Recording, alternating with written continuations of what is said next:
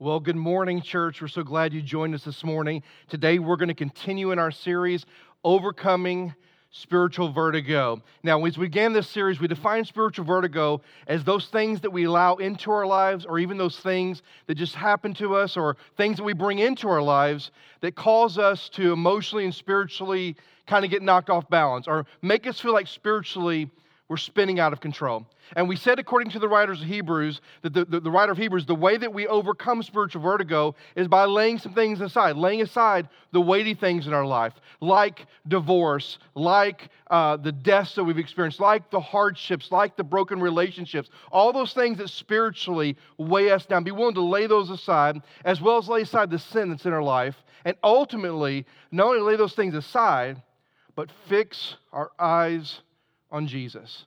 That's how we overcome spiritual vertigo in our lives. Now, the question we asked last week may be the most important question we're going to ask the entire series, and it's this question is, what's at stake if I do nothing? Now that I know how to overcome spiritual vertigo, I know I need to lay some things aside and fix my eyes on the Lord. What's at stake if I do nothing? What is the potential impact on my life if I do absolutely nothing? And last week we said that one of the impacts that we face if we let spiritual vertigo continue to linger in our life is that it can lead us down a path where it will shatter our faith. Not just rock it, not rattle it, but ultimately can shatter it. And we looked at a guy that if any, if, if guy had been through anything, this guy had been through it. And it should, in, in all human uh, expectations and in terms of all humanity, I mean, you look at what he went through, ultimately, you would look at that and go, that should have shattered his faith. But in Job, we didn't see a faith that was shattered. We saw faith that was unshakable. And the reason it was unshakable is because he was allowed, he was, a, he was willing to lay down those weighty things. And he put his eyes on the Lord. And the Bible says, and he worship the Lord.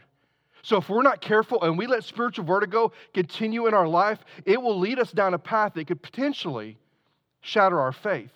But I think there's another path that can take us down. And it's also a path that, if we let spiritual vertigo continue in life, it can take us down a path of idolatry.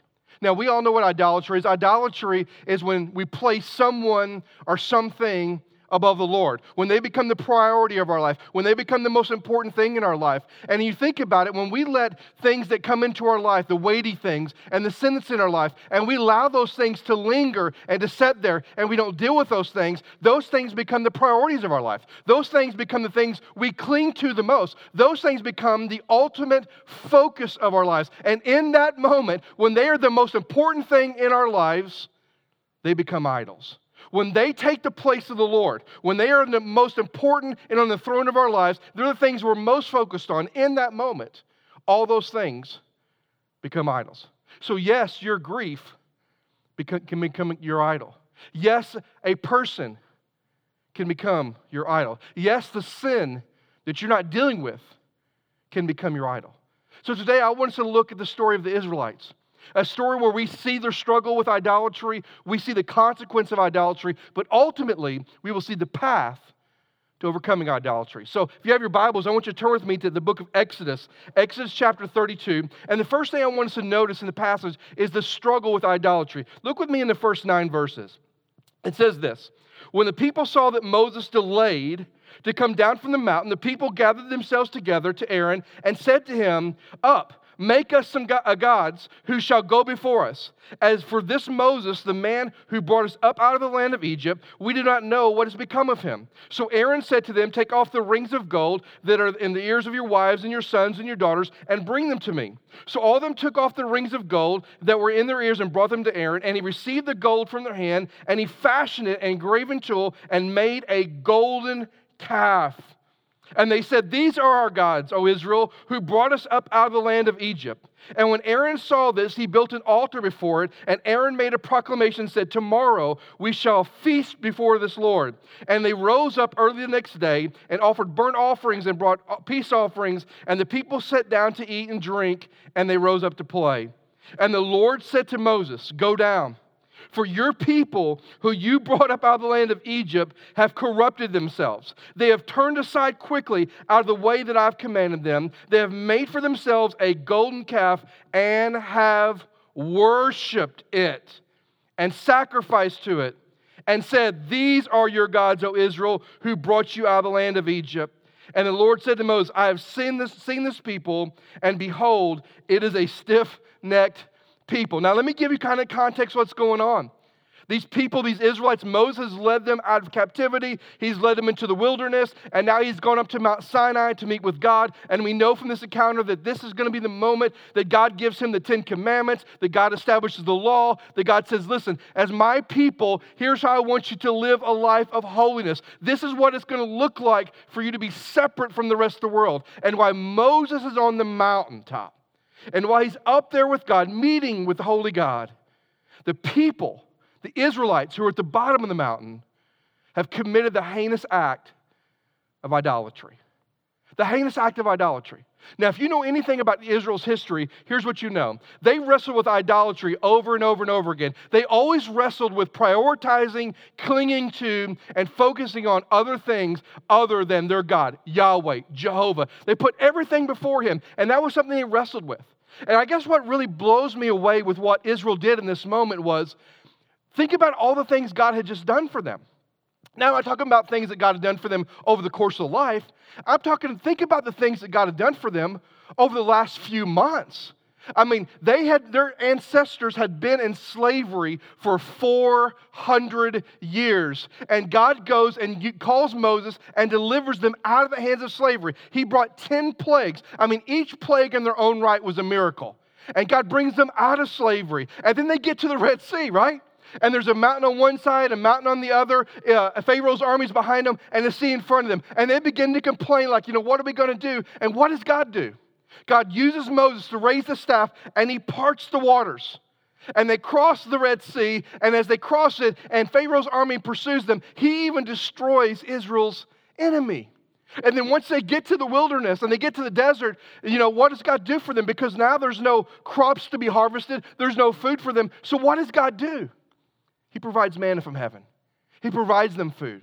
He provides them water. He takes care of them. So, as you look at the, the immediate history of Israel, they've only seen the provision, the protection, and the blessing of God in their life. And probably the thing that's most important over all of that is way back in Exodus 6, God establishes a covenant relationship with them. Listen to what it says in Exodus 6, verse 7 I will take you to be my people, and I will be your God. And you shall know that I am the Lord your God who has brought you out of the bur- under the burdens of the Egyptians. He says, Listen, I'm going to be your God, and you're going to be my people. Me, who is the sovereign of the universe, me, who is Lord of everything, me, who is the creator of the world, I'm choosing you, Israel. I didn't choose Egypt. I didn't choose Assyria. I didn't choose Babylon. I'm choosing you. So, out of all the amazing miracles that God did, maybe the most amazing miracle is that God chose to enter a covenant relationship with Israel themselves. See, that's why it blows me away. In light of the immediate past of all that God had done for them, and the moment that it feels like God's not with them, they jump ship and they commit idolatry. Now, I don't know about you, but when you think about that and you think what they've done, they've built this golden calf, and you think about how God has delivered them, protected them, provided for them, and entered a covenant with them, doesn't that blow you away a little bit too? But before we're too hard on them, let's be real honest. Don't many of us have some golden calves in our lives too? See, I think the same thing could be said about us. If we were to look how God has provided for us, protected us, delivered us, entered into a relationship with us, but yet so many times we are quick to put other things before Him, we are quick to put other things on the throne of our life. Is it possible that we too, just like Israel, have some golden calves in our lives? You know, for some of you, maybe that golden calf is your career. It has become the priority of your life. You want to climb the corporate ladder, you want to make more money, and part of your motivation may be a good motivation. You want to provide more for your family, but ultimately, it has become the most important pursuit in your life rather than Lord. And when that happens, at the moment your career becomes more important than the Lord, that's an idol. And maybe for some of you, it's your family your spouse, your kids, or maybe even your kids' interest. I remember when my oldest son, James, who's 21 now, when he was like 11 and 12, he got invited to go do travel baseball. Many of you have kids that travel, whether it's 4 H or baseball or basketball or whatever it is, or rodeo. I mean, you got kids that travel to a lot of stuff.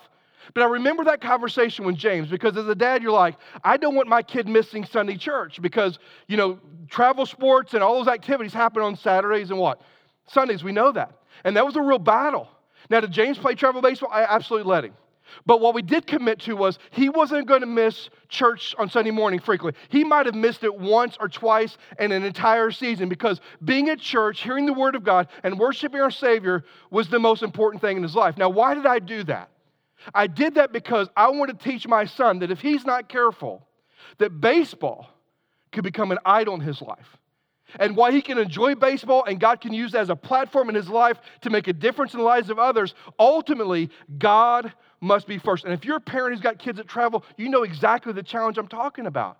And if we're not careful, we can let the interests and the desires of even our family become the priority over helping them pursue a relationship with the Lord. And in that moment when it happens, it's an idol. For some of us, it's our finances. We look at the almighty dollar and we want more of it, more of it, more of it. Well, if you read the New Testament at all, you see Jesus over and over and over again talk about you can't serve two masters. You can't love God and love money. You're going to learn to love one and hate the other. That's just the way it is. And for some of us, money has become our idol. So before we're so quick to stone Israel for their decision, just remember this many of us have golden calves in our lives. So, as I look at Israel's struggle with idolatry, the question that comes to my mind is what led them to struggle with idolatry? And I think in the passage, there's really a few things that we see. First of all, I think it's their lack of commitment to the Lord. I think one thing we see in this passage that led them to idolatry is their lack of commitment to the Lord. Look what it says here. Just listen to this. It says this it says at the very beginning, verse 1 when the people saw that Moses delayed to come down from the mountain. See, this is a people that God called out, God had delivered, and God had provided for. They had declared their allegiance and their loyalty to the Lord. But Moses is gone. And he's not been gone a weekend, he wasn't gone a week, he was gone a long time. And the people of God, the Israelites, become impatient with the Lord. They become impatient and ultimately they begin to say, okay, God, I need you to operate on our timetable. Moses is not back. We're not sure what you have for us. So we're just going to take matters into our own hands. See, this is a group of people that declared their commitment. But what we see in this passage, because God delayed in their life, their commitment was fragile. Their commitment was fickle. Now, I want you to hear me say something. Here it is.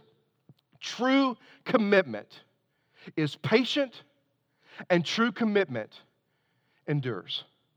Probably the best example of that is marriage. If you've been married for any season of time, you know, five years, 10 years, Sonia, I've been married 26 years. If you've been married for any season of time, here's what you know your spouse has learned to be patient with you, right? You've got some issues and they've been patient with you. But even more than that, you've endured some things in a marriage. You've gone through some hard times. You've gone through some big decisions. And what you found out about your marriage is that there was real commitment there. It wasn't that you were committed to the institution of marriage, you were committed. You were in a covenant relationship with your spouse. And because of that, you learned to be patient. Because of that, you learned to endure. Well, that is not the heartbeat of Israel. They had entered in a covenant relationship with the Lord, but because of their impatience, they took matters into their own hands. It was their lack of commitment that led them down a path of idolatry. I think another reason that they struggle with idolatry is because they had a small view of God. Look what it says here in the, like verse, the end of verse 1. He says that the people come together and they come to Aaron. They said to him, Make us gods who shall go before us. So think about what they said. They come to Aaron they're impatient. They're taking matters in their hands. Their commitment that they declared is fragile, it's fickle. And so now they come to Aaron. Because they have such a small view of God, here's what they say to Aaron Aaron, make gods for us, as if God could be created, right? And make gods for us that can go before us, as if God could be controlled. So, what Israel wanted was they wanted God to show all the other nations that they had a God, because if you were a nation, two things you had to have was a God you worship and land you occupied. And so they wanted a God they could worship, but they also wanted a God that could be created, and they wanted a God that they could control. Nowhere in their response to Aaron do we see Israel coming to him and declaring that we know that the God of Moses, the God of Abraham, Isaac, and Jacob, the God that brought us out, the God that delivered us, that he's sovereign, he's in control, he's on his throne, he's all powerful, all knowing, all present. Nowhere do they come to him and go, We acknowledge that the God of all eternity is for us. What do we do? No, that's not what they do at all. In fact, they come to Aaron and say, Hey, by the way, this God of Moses seems to abandon us, so will you make us some other gods? The ultimately, what are they saying? You ready? They're saying that the Creator God is replaceable. That they lived their life in such a way that they ignored the blessings, they ignored the provision, they ignored the protect, protection, they ignored the deliverance that God gave them. And ultimately, what they're saying to Aaron is that our God is replaceable. He's replaceable. That's what they thought. They had such a small view of God that instead of him being this all powerful, all knowing, omniscient creator who was fighting for them, they reduced God to someone who could be replaced. So I think one reason they struggled and they led to idolatry is their small view of God. And I think another thing we see in the passage that led them down the path of idolatry is they had a willingness to commit spiritual adultery. Now, we all know what adultery is, right? Adultery is when a married person who's in a covenant relationship with their spouse chooses to break that covenant and go have an intimate relationship with someone else. In other words, they get out of the bed of their spouse and they jump in the bed of someone else. That's exactly what Israel did. Look what it says here in this passage here.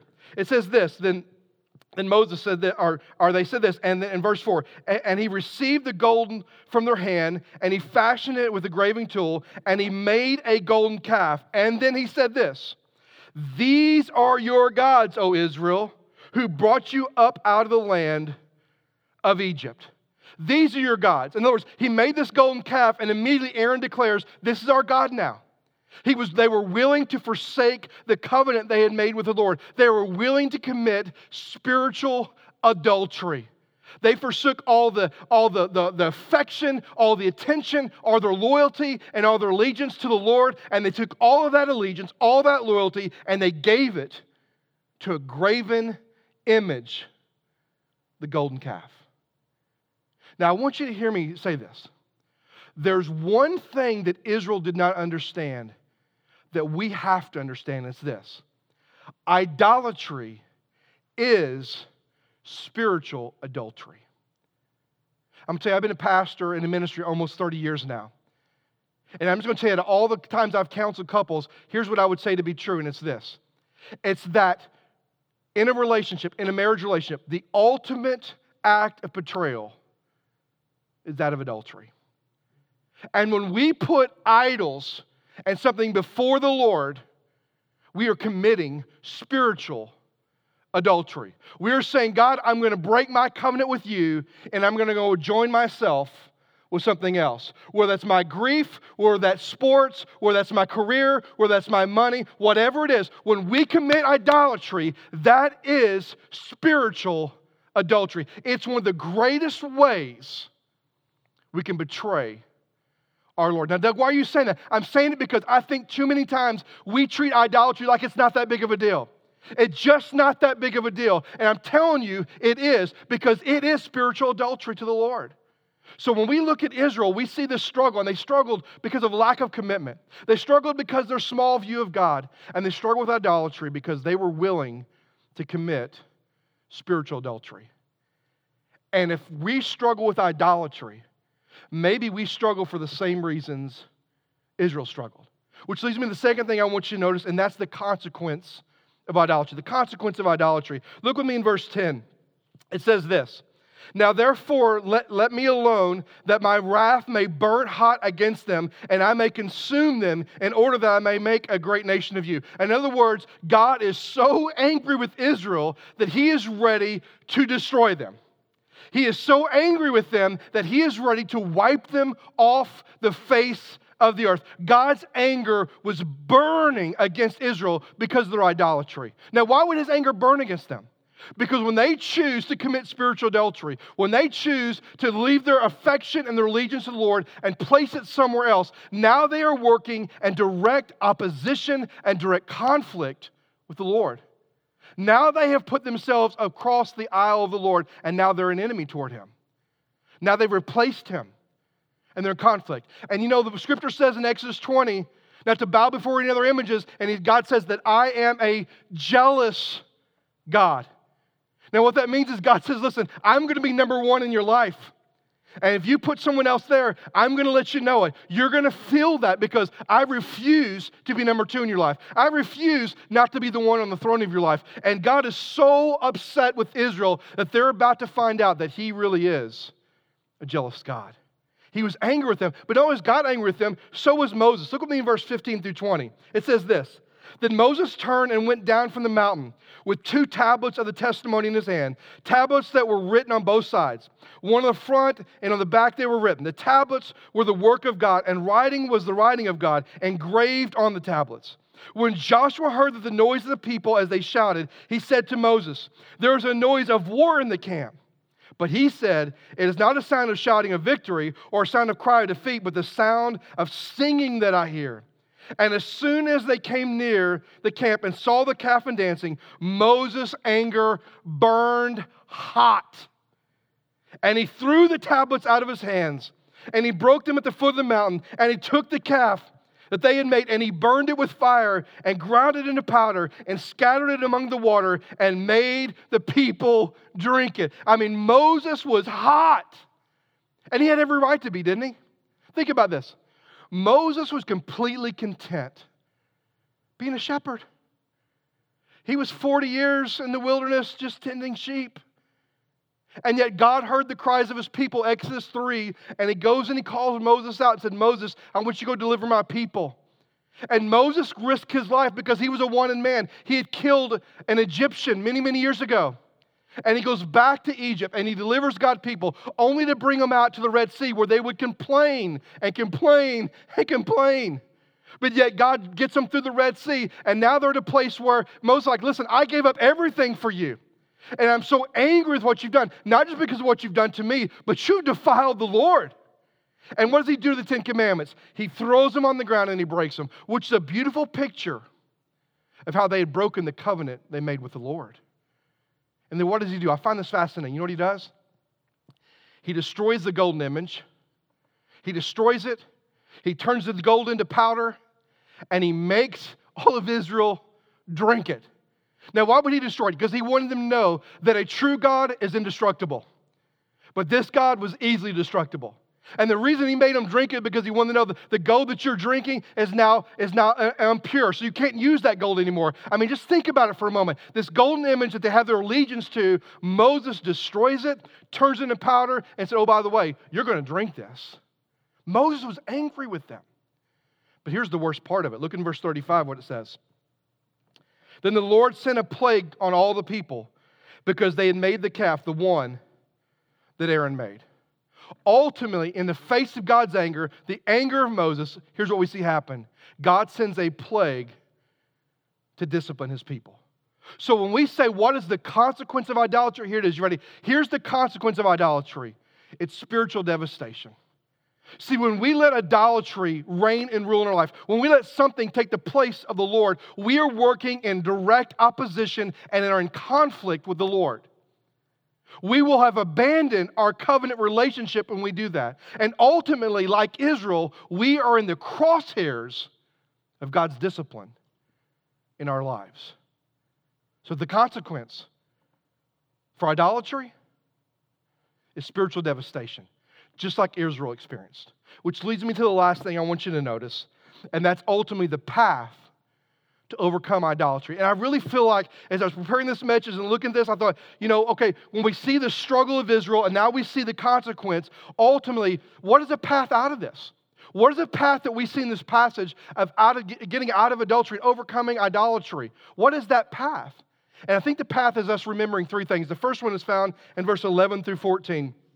And it says this But Moses implored the Lord, his God, and said, O Lord, Why does your wrath burn hot against your people, whom you brought out of the land of Egypt with great power and with a mighty hand? Why should the Egyptians, with the evil intent, did he bring them out just to kill them in the mountains and to consume them from the face of the earth? Turn from your burning anger and relent for this disaster against your people. Remember Abraham, Isaac, and Israel, your servants to whom you swore to your own self, and said to them, I will multiply your offspring as stars of the heaven, and I will give you a land that I promised you, and I will give you uh, offspring, and they shall inherit it forever.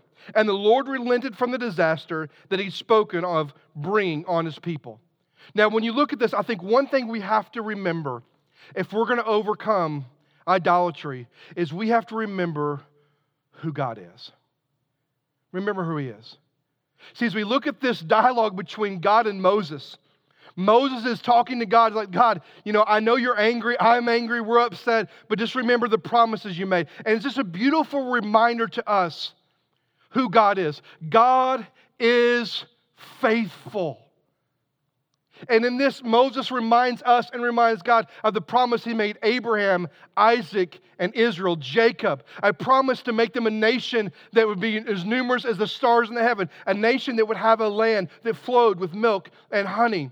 God made that promise. And the reminder is this who is God? God is faithful. God is a God who always keeps his promises.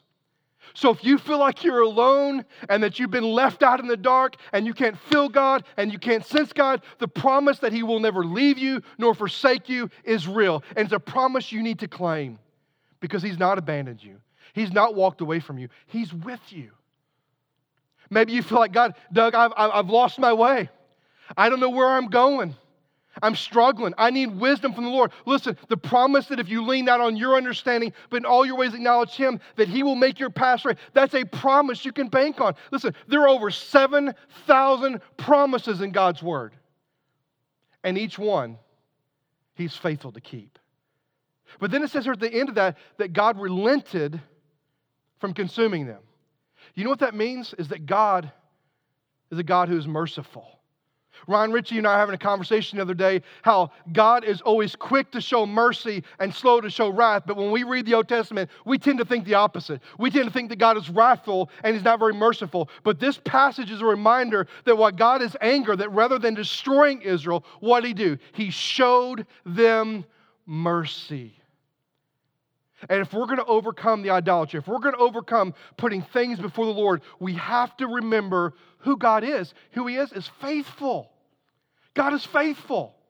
God always keeps His promises. And God is willing to show us mercy. Now, listen to me. For me, when I think about who God is, and I think about the mercy that He's shown me, and thinking about how He's kept His promises in my life, it motivates me to want Him and Him only to be on the throne of my life. But there's a second thing I think we need to remember. It's found in verse 21 through 24. It says this And Moses said to Aaron, What did this people do to you that you have brought such a great sin upon them? And Aaron said, Listen to this Let not the anger of my Lord burn hot. You know the people that they are set on evil, for they said to me, Make us gods, and we shall go before us. As for this Moses, the man who brought us up out of the land of Egypt, we do not know what has become of him. So I said to them, Let any of you have gold, take it off. So they gave it to me, and I threw it into the fire, and out came a calf. That's what Aaron says. See, I think if we're going to overcome idolatry and putting things first, yes, we need to remember who God is, but we need to remember who we are. We are sinners. We are wretched left to our own rationale, we will always default to everybody else. We will always play the blame game. Did Aaron take any responsibility for what he had done? No. He minimalized it. He said, They gave me their gold, I threw it in, a calf came out. Is that really possible? No. Aaron took no responsibility for life. And listen, when we recognize who we are, that we are broken and that we're in need of a Savior, then we need to realize that we do have idols in our life and we need to be willing to call those idols out. Not ignore them, but to call them out. We need to remember who God is, He's faithful. But we need to remember who we are. We're sinners, and we need a holy God on the throne of our life to guide us and to direct us. There's one more thing I think we need to remember. Let's find in verse 30 through 34 as we close this out. It says this The next day Moses said to the people, You have sinned a great sin. And now I will go up to the Lord, and perhaps I can make atonement for your sin. So Moses returned to the Lord and said, Alas, this people has sinned a great sin. They have made for themselves gods of gold. But now, if you will forgive their sin, but if not, please, listen, blot me out of your book that you have written. But the Lord said to Moses, Whoever has sinned against me, I will blot out of my book. But now go, lead the people to the place which I have spoken to you. Behold, my angel shall go before you. Nevertheless, in the day when I visit, I will visit their sin upon them. Listen, here's the last thing that we need to remember. We need to remember knowing who God is, who's faithful, knowing who we are as sinners. But we need to remember, we need to remember the price that's been paid for us. See, there's something in this passage that I've never seen before. Moses comes out and acknowledges the sinfulness of what was going on and acknowledges that there had to be atonement, that there had to be sacrifice for their sin. But when Moses meets with God, something I had never noticed before is Moses offers himself. He said, If you're not going to forgive these people, Lord, take me. Let me be the sacrifice. Let me take their place. I don't want them to suffer. Lord, take me. Let me be that sacrifice. Man, what a beautiful picture of Jesus. The price that he paid for us, that he took on the wrath of God and died so that we can live. And because of the price he paid, because of the price he paid, he alone deserves to be on the throne of our life. And if we are going to acknowledge that idolatry in our life and we're going to overcome it, we need to remember who God is and is faithful. We need to remember who we are sinners that needs a holy God, but we need to remember the price that Jesus paid for us on the cross when he died so that we can live. So I want to ask you this morning, what are some of the idols that's in your lives? What are some of the things that you need to, to let go of this morning? What are those idols? And do you understand the gravity of the idolatry that's in your life. Do you understand that it is spiritual adultery that you're committing? It is the greatest form of betrayal against the Lord you can commit. Do we understand that? And ultimately, do we want to overcome that idolatry that's in our lives? Do we want to do the things we just talked about? And if you're a follower of Jesus and you say, Yes, Doug, I've got idols in my life, some things I need to lay down, but I want to overcome that idolatry, here's what I'm going to ask you to do with me this morning. First of all, I'm going to ask you to lay those idols down. Call them out and lay them down before the Lord. Secondly, I'm going to ask you to remember who God is, who you are, and remember the price that He paid for you. And last of all, I want you to turn, after you've laid this down, and if you remember, I want you to turn your eyes and fix them back on the Lord. That's the only way we're going to get through this. And if you're watching this morning and you don't have a personal relationship with Christ, I want to say this to you. This story is one of the most beautiful stories that paint a picture and a foreshadowing of what Jesus was going to do for us.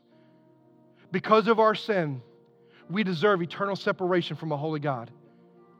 But Jesus took our place, He bore our sins he took on the full punishment of God because He loves us.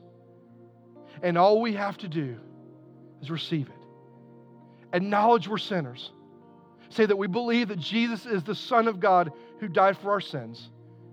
And confess Him as Lord, boss, and master of our lives. And will you make that decision this morning? I'm going to ask you no matter where you find yourself, believer or non, would you be faithful to respond as the Lord leads you? Let's pray together. God, I love you. I thank you for this passage.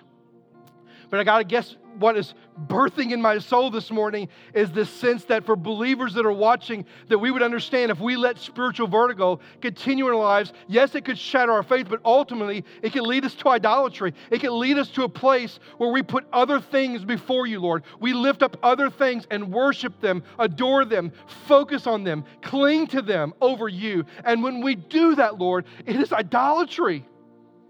And I pray, Lord, you would help us understand why we struggle with idolatry. And I pray, Lord, you'd help us understand the grave consequence of that.